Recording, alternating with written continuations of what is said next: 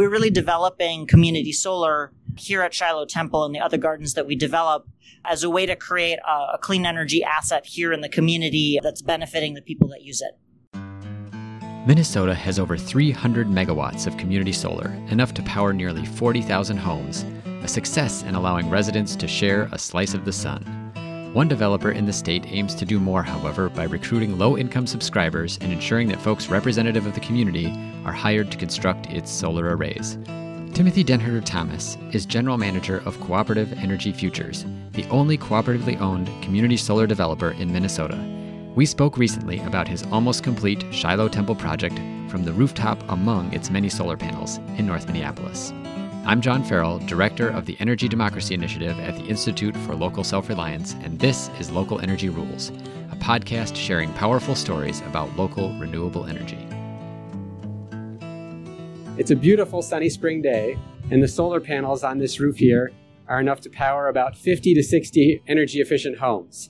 But it's a different kind of solar array than we normally have in the sense that it doesn't just serve the building below, although it gets some of that electricity but it also serves over 20 households who have subscribed as members of this community solar array. With me is Timothy Denherder Thomas. He's the general manager of Cooperative Energy Futures, which is the developer of this project. We interviewed him over two years ago for our Local Energy Rules podcast when this project was just getting started. Timothy, thanks for joining me. Thank you for having me. So, you know, I wanted to start off by just helping people understand what this community solar array means how do you get a share in a community solar array and what's the benefit? Sure. So, to participate in a community solar program, you're subscribing. Essentially, you're getting rights to the bill credits from a certain portion of the energy generated here on the system. So, let's say you're a community subscriber, you might sign up for 4% of the total energy that's being produced by the solar array here. And every month on your utility bill, you'll get credited for 4% of the actual energy that's generated. So you're essentially signing up to get credits for your energy production that are offsetting the energy that you use. Thanks, Timothy. So one of the things that's really exciting about Minnesota is that we have over 350 megawatts of installed community solar projects. That's a thousand times more than is here on this roof at Shiloh Temple. But this project is a little different from a lot of the other ones. So a lot of the other projects are bigger, they're located out in greenfields. I'd like you to just describe for a little bit how this project differs from most community solar projects in terms of its size, its location, but also the level of ownership of its participants. Sure. So, about 90% of community solar here in Minnesota is serving commercial and industrial customers, so it's not serving residents at all. Uh, of the remaining 10% that is serving residential customers, basically all of the other developers that are out there are using a minimum credit score, usually either 680 or 700, as the minimum for who can participate. That essentially means that uh, most low income families, as well as statistically, uh, most people of color, uh, are excluded from participating in community solar. Again, low income families tend to spend the highest proportion of their income on energy.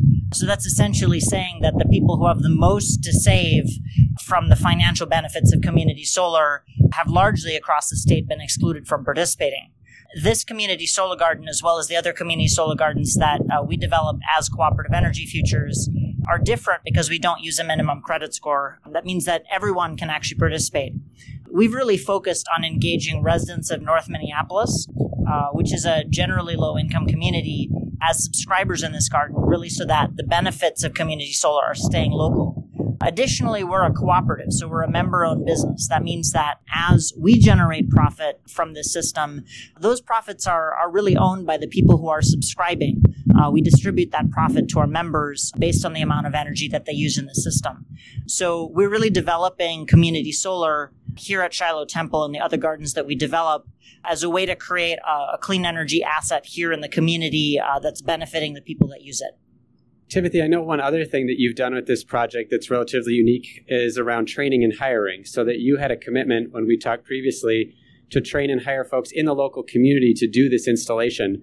Can you tell me a little bit more about why that was important to you in developing this project and then how that turned out? Yeah, we've seen a, a, really big expansion of the solar industry, but so far, most of those jobs have not been benefiting people of color and low income people. We see a lot of racial disparities in the workforce around solar, and that's a huge piece of what we want to address uh, as we develop these, these community solar gardens with a justice lens. So we required our installation contractor to use at least 50% minority labor And actually, the installer that we've used, Innovative Power Systems, has, has used a crew that's actually closer to 90% minority labor, including a number of folks from here in North Minneapolis. We have also partnered with a training program to help build people's skills in the solar industry so that more people are qualified for those jobs as we create demand for the hiring. That's great. And it's something I think that a lot of developers unfortunately have missed out on, but also as part of a broader conversation that we're seeing in the clean energy economy about how to make sure that people benefit. I think it was you that have brought this up in other conversations we've had, but I have always really appreciated the way that you focus on affordability and access to clean energy, not just from the standpoint of is it cost effective for me to be a participant, but also how can we lift people up and give them a family supporting job using clean energy, using their skills in the clean energy industry. So it's great to see that that's been part of this project. Hey, thanks for listening to Local Energy Rules. If you've made it this far, you're obviously a fan and we could use your help for just two minutes. As you probably noticed, we don't have any corporate sponsors or ads for any of our podcasts. The reason is that our mission at ILSR is to reinvigorate democracy by decentralizing economic power. Instead, we rely on you, our listeners. Your donations not only underwrite this podcast, but also help us produce all of the research and resources that we make available on our website and all of the technical assistance we provide to grassroots groups. Every year, ILSR's small staff helps hundreds of communities challenge monopoly power directly and rebuild their local economies. So please take a minute to go to ilsr.org and click on the donate button. That's ilsr.org. And if making a donation isn't something you can do, please consider helping us in other ways. You can help other folks find this podcast by telling them about it or by giving it a review on iTunes, Stitcher, or wherever you get your podcasts. The more ratings from listeners like you, the more folks can find this podcast and ILSR's other podcasts, Community Broadband Bits and Building Local Power. Thanks again for listening. Now, back to the program. I wanted to talk a little bit about, you know, I was mentioning earlier Minnesota has 350 megawatts of community solar. What is it that allows that to happen in Minnesota? Why is Minnesota special in being able to have developments of these kinds of projects supporting residents and businesses and, and not so much in other states? Sure. So it's really because Minnesota has a state law. This is a law that was passed in 2013 that requires the main utility here, Xcel Energy, to connect systems like this to the grid and to provide bill credits at an adequate rate to make the projects financeable. This is really about the key rules that enable community groups and local developers to provide clean energy to the grid and get fair compensation. That's really what enables this this rapid increase in development here in Minnesota and what enables projects like this. Most states don't have that sort of opportunity that allows many residents and many energy users together to get bill credits from a community solar project that's not located on their own roof. So in Minnesota, we've really been pushing policy that is enabling this type of project to happen. So there are now something like 15 or 16 states that allow for community solar projects or other kinds of community shared energy like this, where folks can share bill credits.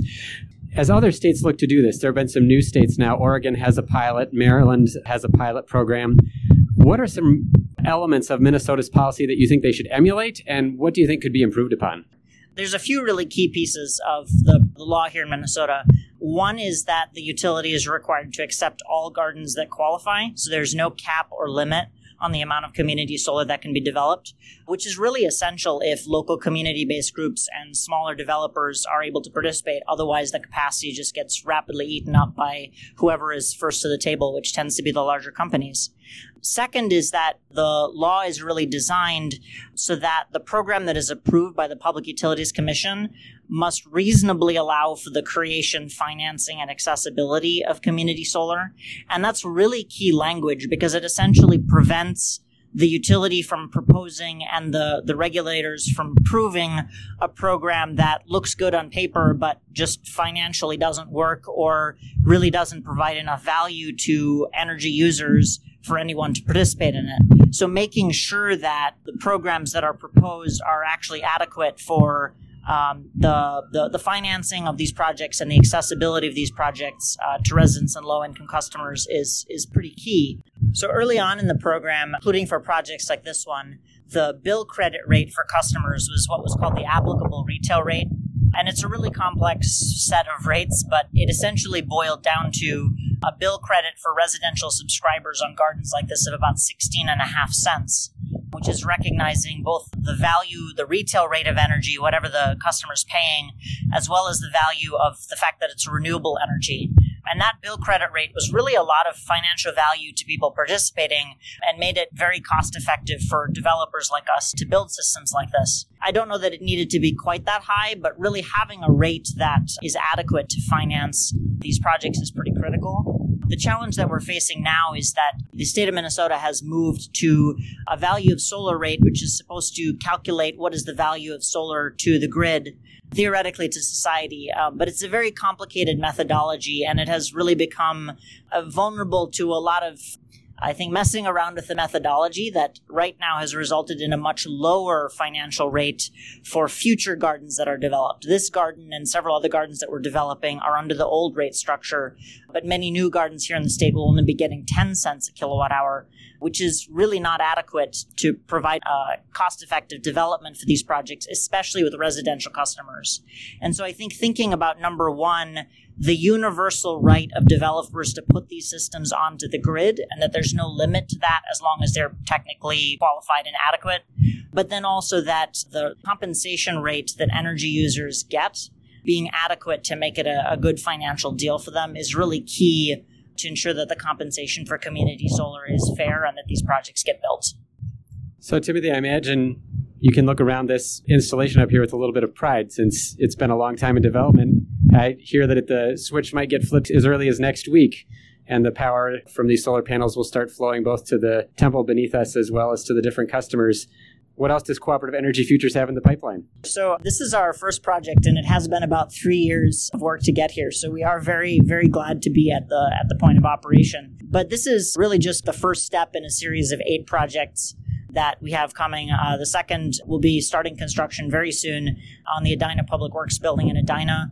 We also have another installation at a church down in Eden Prairie, four ground mounts in greater Minnesota, including up by St. Cloud, and three in southern Minnesota. And then our final project, which is a very exciting project, is just about two miles from here which is canopy over ramp A in downtown Minneapolis. And altogether, that's about 6.7 megawatts of solar. So this project is 200 kilowatts. That's roughly 35 times that amount. And we'll be providing power uh, for about 700 households across the state. I have to say, on a personal note, I'm very excited about the Ramp A project as a potential subscriber, but also just for its visibility in the sense that it's uh, the parking ramp right next to the Twins Stadium where the Minnesota Twins baseball team plays. So I'm hoping that it will also be a way to help feature solar for folks who might not have been aware of it previously. Timothy, thanks so much for joining me. Yeah, thank you. Thank you for having me. This is John Farrell, Director of ILSR's Energy Democracy Initiative. I was speaking with General Manager Timothy Denherder Thomas about Cooperative Energy Futures' first completed cooperatively owned community solar project in Minnesota. For more information on which states offer community solar and stories of successful projects, check out our Community Power Map, available at ilsr.org. While you're at our website, you can also find more than 50 past episodes of the Local Energy Rules podcast. Until next time, keep your energy local, and thanks for listening.